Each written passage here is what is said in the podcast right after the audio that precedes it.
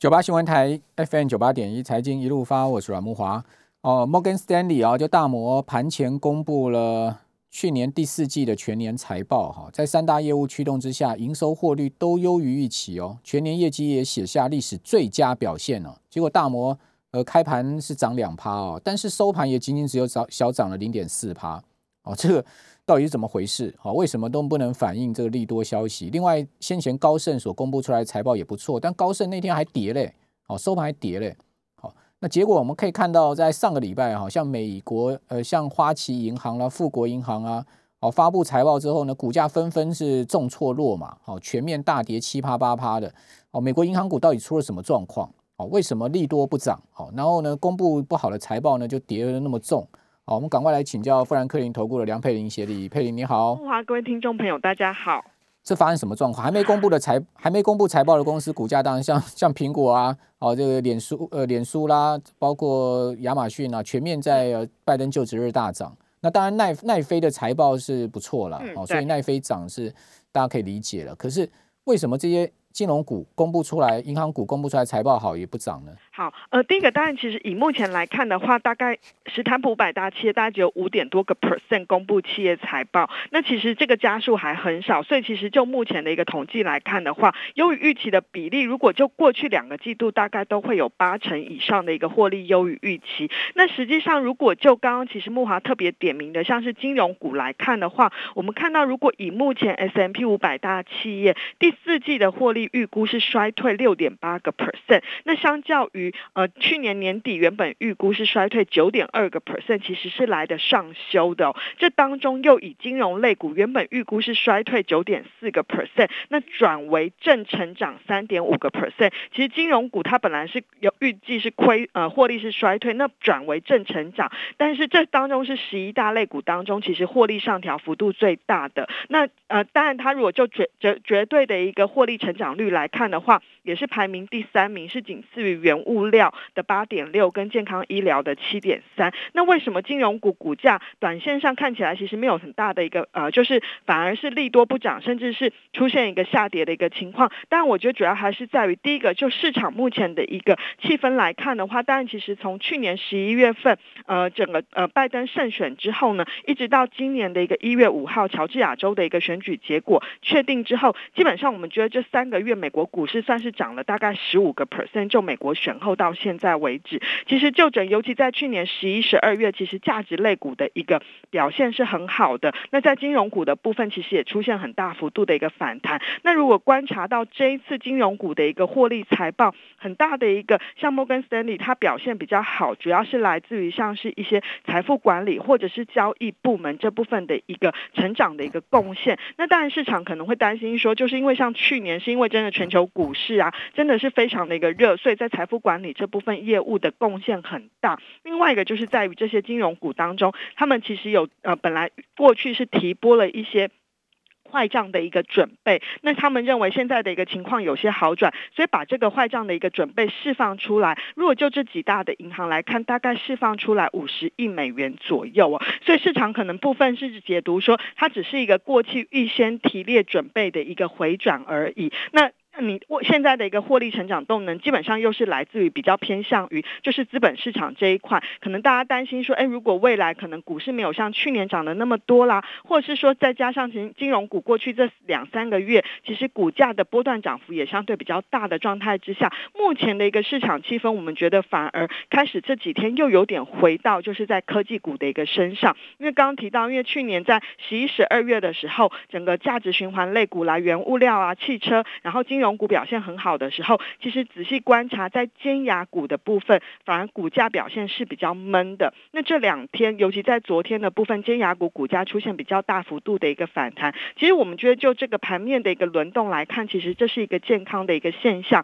只是说，就投资人来看的话，你要怎么样去掌握这个轮动的一个节奏，可能就是在今年投资市场上可能是比较困难的一个呃，要比较难的一个议题。所以这部分可能在投资操作上还是比较采取一个。多元配置的一个方式比较适合的。嗯，好，其实金融股都已经回到很多快到月线了。对对，比如说像是 CT 就已经回到月线。嗯，等于说今年的确一月他们前前坡是有涨，但这一波跌下来，几乎又把它全部吐回去。其实跌通常如果就整个多头市场来看的话，其实跌回月线，我们反而其实觉得反而是一个不错的一个，就是技术面来看的话，是一个呃，就是涨多拉回的一个可以留意的一个进场点啦。对，好，那呃。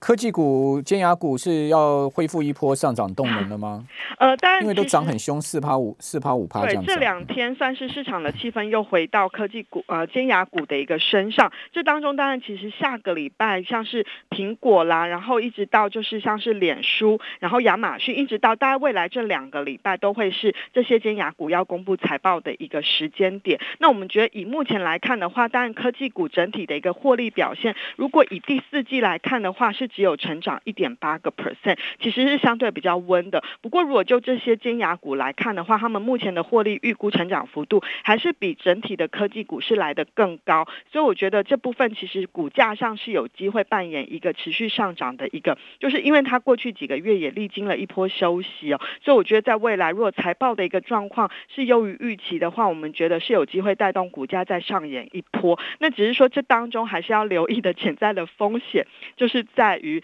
呃，其实，呃，就拜登上任之后，现在大家比较期待的是在。所谓的一个就是一点九兆美元的一个纾困计划嘛，那这当中后续就是要等到国会。那昨天呃，今天凌晨在他的就职典礼当中，他也特别敦促说，希望国会一定要通过，因为美国目前的疫情的确是蛮严重的，所以这部分其实美国的经济是很需要这一点九兆的纾困。但这当中呢，其实我们看到，如果就拜登在其他的一个呃政府官员的任命上，其实对于像是金融监管。或者是像是科技监管这部分，其实我们就看起来有一些蛛丝马迹，是它未来的科技监管这部分，其实有可能会转趋严格。这个是中长线我们必须要放在心里的一个潜在的风险。但就短线上来看的话，还是会以财报是影响这些尖牙股股价很重要的一个原因。那如果说这些科技公司像 Netflix 一样交出这么亮丽的一个成绩单，我觉得股价是有机会在持续上演一波的一个涨势。好。那就持续观察哈，当然，呃，在拜登就职日哈，大家关注就是说，哎，哇，这个科技股反而是大涨，对，蛮讶异一些基础建设啊，这又相关，拜登可能上任之后，大家比较看多的钢铁啊，他们反倒是回档，对，所以有一点这个，也可能解读为利多。一点点出境啦，当然不不会不是完全出境，因为政策还没有真的出台嘛。我我我觉得市场厉害就是这样，他常常会这个反市场心理 跟你来来搞这一套，对对不对？就是你觉得会涨的什么，它就不涨，然后反而给你杀跌。那你觉得好像拜登上任会加强监管啦，哈，这些要加税的东西对这些科技股不利，它反而涨给大涨给你看。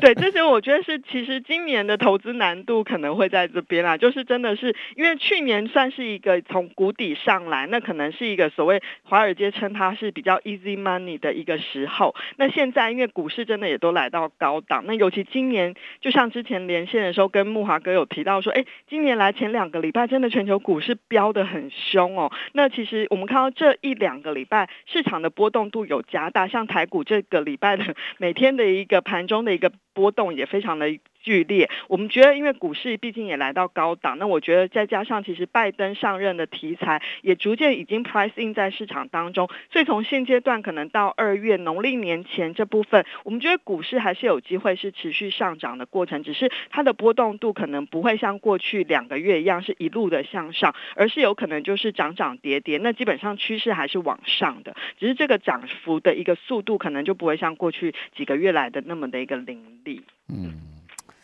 好，那拜登就职日关注的焦点在哪里？当然除了这些呃众星云集之外，对不对？对。啊，那还关注什么？呃，第一个当然其实因为他算是呃上任第一天他就签了十五项的行政命令嘛，那这当中其实就是包括重返巴黎气候协议，然后美国要重新就是在他取消了就是本来。呃，川普说要退出 WHO 这样子的一个状况，然后第二个当然就是取消了比较偏向伊斯兰国跟非洲国家这些的一个禁令，还有要求就是呃民众进入就是联邦大楼的时候要。戴口罩或者是跨州运输的时候，我觉得其实拜登这些动作，其实对于对于目前美国真的很严重的一个疫情来看的话，我觉得在未来一段时间是有机会。初步比较好的一个讯号。那这当中，当然因为过去川普在戴口罩这件事情上，其实是比较采取比较一个嗯中性的一个看法。那如果拜登其实他强力去要求的话，再加上其实在一点九兆美元当中，有很大一部分其实是要作为疫苗的一个运送，还有加速它的一个接种的一个速度的话，我觉得对于控制美国疫情在未来这几个礼拜，其实会发挥比较好的一个效果。那这部分当然其实现在市场的一个。观点呃，焦点还是放在一点九兆美元的一个纾困计划，到底国会的一个看法怎么样？那因为目前其实呃。嗯呃，民主党已经成功了掌握掌握有参议院有五十席，再加上副总统贺锦丽的那一席是可以打破僵局。那只是说，如果说他这个预算案要缩短时间通过的话，可能就要走预算的一个协商的一个流程，才能够缩短时间，还是需要经过跟就是可能要有跟共和党这部分要有一些讨论，或者是要调整它里面的一个项目。所以这当中，我觉得未来的关注焦点会是一点九兆美元，如果能够在第一季底之前。前就是三月之前迅速通过的话，我们觉得对于美国经济或者是金融市场会扮演一个比较好的一个角色。那如果时间拉的比较长的话，可能真的对于像是美国目前的一个经济状况，我觉得还是会有一些潜在的一个压抑效果。好，先前国会通过那个一兆美元的支票已经发下将近九对对九千，我我已经有纽约的朋友拿到支票了。对啊，那因为这一次又提高到，就是又增加一千四百。块美金嘛，对，所以又是一个很大的一个那个潜在的可以创造刺激消费很大的一个来源。那一兆再加上一点九兆，这样子就已经是呃三兆了，天文数。然后，那二月拜登又要公布一个基础建设基础建设计划啊，那这个不知道有几兆了。所以美国今年还是放不完的钱嘛，对不对？好，那这样的一个环境下面，呃，股市的方向性到底会是什么？我们这边先休息一下，这样回到节目现场。九八新闻台 FM 九八点一财经一路发，我是阮木华。哦，这些全世界大印钞票的央行啊，呃，常常就讲一句话：这个钱是长在树上的哈，这个果子长在树上没错哈，这个钱也是长在树上的，随手可采摘嘛哈。你看，像日本央行啊，日银哈，像美国联准会，呃，这个全世界的主要央行哦，在去年疫情之下哦，都大印钞票哦，但是呢，好处就是什么呢？也没有造成通膨哦，这也是蛮妙的一个现象啊。呃，包括华尔街啊，也都认为说要实现通膨两趴，好，没那么快，哦，甚至今天看到一则消息说呢，要十五年才能到通膨两趴，十五年，他已经有水晶球可以看到未来十五年，这真的也很厉害哈，好，因为在联准会货币宽松跟美国国会的财政刺激之下，呃，投资市场都预期经济复苏嘛，好，所以涌入美国十年期这个抗通膨债券，好，就是 TIPS。哦，导致 TIPS 的殖利率下降哈，那当然就是代表隐含通膨率上升，哦，但是反映市场对未来十年的平均通膨预这个率的通膨率的预估值的十年期美债平均通膨率，呃，在在这个周二哈，就是呃十九号啊，上升到二百分之二点一一三，哦，是两年来的最高，那也是去年十一月初以来总共攀升超过四十五个 BP。那十年期美债的平衡通膨率呢？是十年期美债值率跟同期 TIPS 之间的值率利利差了。好，这个解释一下。好，那但是呢，呃，一些分析师认为说，平均平衡通膨率上升不不必然代表通膨会上升，这个有点拗口。哦，平均通膨率上升不代表通膨会上升呢，可能需要一两年的时间才能使 GDP 恢复到疫情之前的水准哦，通膨才有可能上升。好，所以。纽约人寿保险投资管理控股公司旗下的一家研究公司的主管说啊，啊，这个联总会会竭尽全力刺激经济，但实质通膨率呢低于两趴。好，一切的关键在于经济复苏是不会持续。那在此之前呢，很难看到持续性的通货膨胀了哈。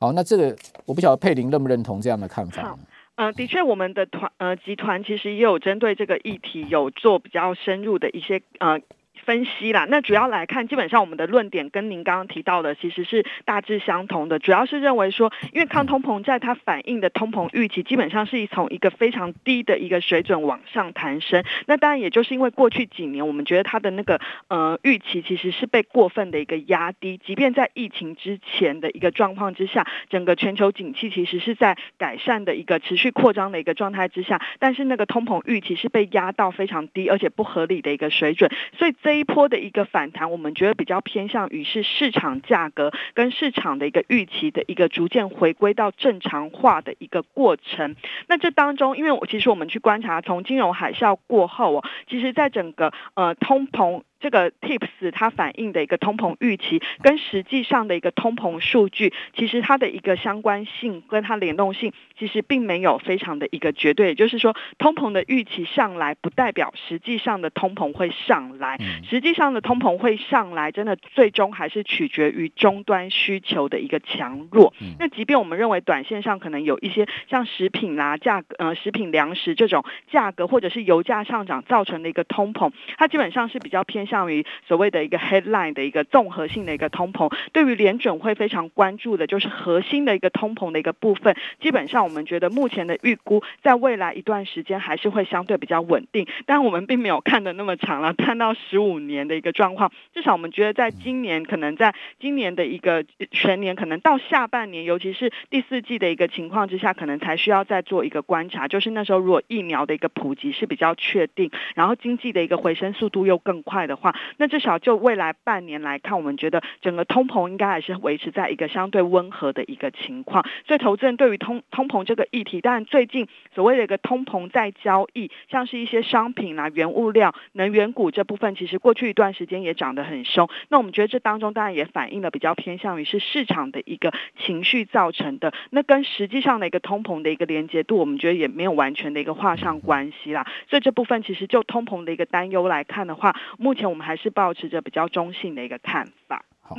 那所谓的呃美债美债的平均通膨率，就是十年期美债减掉十年期的 tip，对对啊，它中间的这个利差，对对对。好，那这个利差其实是有在扩大嘛？是是是。好，所以说就是说代表这个平均通膨率是有在上升。不过刚刚佩林也解释很清楚，就是说富兰克林的看法也是跟我们刚刚所讲这个新闻所显示的情况是一样的，就是说。这个平均通膨率上来，不代表真正通膨会上来了。对，因为它毕竟还是一个金融资产的一个价格的一个反应嘛。可以去买 Tips 吗？哦，其实 Tips 涨很多，最近这一段时间已经涨很多了。那基本上我们觉得它未来只要这个整个景气，还有在大家对于未来，因为真的印钞印这么多的状态之下，大家对于通膨的期待还是存在的状态之下，我们觉得 Tips 还是可以在资产组合当中扮演一个角色。对它价格还是有上涨的一个空间。Tips 也有它也有 ETF 嘛，我记我记记得有，所以投资的管道还蛮多的。好，当然那听众没有兴趣可以研究一下了。好，虽然说这一篇是有一点那个比较冷，对对对，比较冷一点，但其实也蛮重要的哈。好，那我们刚刚讲说这个全世界印了那么多钞票，今年。恐怕还是几兆的这个资金要出炉，对不对？对，叫美金。那那那股市还是继续涨是吗？好，嗯，分两个。第一个就是我们看到叶伦，其实在昨天的听证会上，他是强力的支持，就是呃拜登的一点九兆的纾困计划。所以基本上，因为他现在的角色是财政部长，所以以目前今年预估美国的财政部要发债的总规模来看，大概是四点五兆美元。那因为有一兆多美元呃的一个公债会到期，就是债券会到期，所以净发债额。大概是在三点四兆左右。那如果以这样子，目前联准会每个月是买八百亿美元的一个公债，今年大概顶多就是吸纳一兆美元的一个公债的一个发行的情况。所以你可以看得出来，嗯，美国公债的一个，即便联准会在买，但是这部分它的供给量持续增加的一个状态之下，除非像是中国啦、日本央行都持续在购买，不然的话，我觉得公债值利率还是会持续的一个缓步走升。背后反映的就是美国。因为扩大纾困，然后要发扩大发行公债的一个情况，那只是说以目前十年期公债值利率大概是位在一点零八个 percent 左右。我们觉得对于股市的一个影响程度来看的话，其实如果相较于美国股市的股利率目前还有一点八个 percent，我们觉得如果相较起来的话，其实呃十年期公债值利率只要没有那么快去突破一点五个 percent 以上，我觉得对于股市的影响性就相对比。比较小。也就是说，因为而且你要看呃，直利率弹升上去，部分是因为就是可能因为它的那个通膨的预期上去，但是它实质利率其实是在还是持平的一个情况。如果是这样的话，对于整个股市的影响性，我们觉得是相对比较可控的。也就是说，投资人在这两个当中，还是会去寻找股票的一个投资机会。好，所以股还是优于债。对，对，对。那叶伦在听证会上也讲了一件事情啊，让大家也是呃很注目的哈，就是说他很乐意啊，说呃去发五十年期的国债，对不对？好，那这个发五十年期国债，在我的直觉理解上面，第一个对美国政府的财政是不利的。好，因为越长天期的债券值利率越高，就代表美国政府筹资的这个成本会越高。那从财政支出的角度来看，收支的角度来看，照来讲不应该去发那么长天期的。那他为什么要这样干呢？他一定有他的道理。我觉得他背后应该有一个大的、大的、大的一个计划。我觉得目前我我目前的一个判断是，其实目前以美国的十年期公债值利率来看的话，其实它的一个长短债的利差基本上还是处在一个。呃，相对比较小，就是说它现在的值利率曲线，其实在过去几年都还是相对比较平缓的。所以你说它发五十年的债，它的成本会多到哪里去？其实我觉得。并没有，并不会多很多。那只是说，他现在不发的话，他可能明年或后年再发这么长天期的债。因为我们现在大家都预期说，未来的长短债利差会更加的一个扩大，就是直利率曲线会变陡的话，他如果明后年再发这么长天期的一个公债，他所必须负担的成本会更高。所以我觉得他现在会希望锁定发比较长天期的公债，是希望能够锁定他未来的一个借贷成本。嗯，对，所以这部分其实因为目前全球，你说美国的虽然说可能长债利率还有一个 percent，那其实欧洲很多都还是在负利率的一个情况啊，所以其实对，所以这部分我觉得算是还还还可以接受的一个情况。嗯，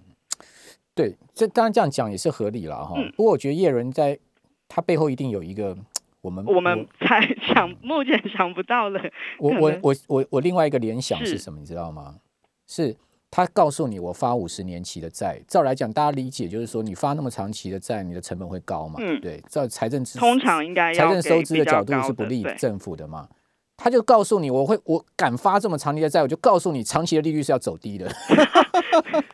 我告诉你，你们不要不要想到这个利率这也是另外一种可能直接很明白的效果了。对啊，因为他不能这样讲啊，他只能这样做啊，做给你看啊，就告诉你，美国政府有信心，长期的利率是不会走高的啊。所以你们尽量玩股票就对了，没有了，我是比较阴谋论的，我不晓得，我不晓得大家会这样想。我们可以再观察，因为如果是这样的话，它可能未来联准会就是真的 Q E 真的会延续非常的，甚至还要增加购这个 dancing 更长的，这个 dancing 不会结束，也结束不了了。我个人是这样看好，反正呃大家各自解读吧。我们在听我们的很多听众朋友也有很多自己很。犀利的看法哈，好，我们非常谢谢富兰克林的梁佩玲协理，谢谢，谢谢。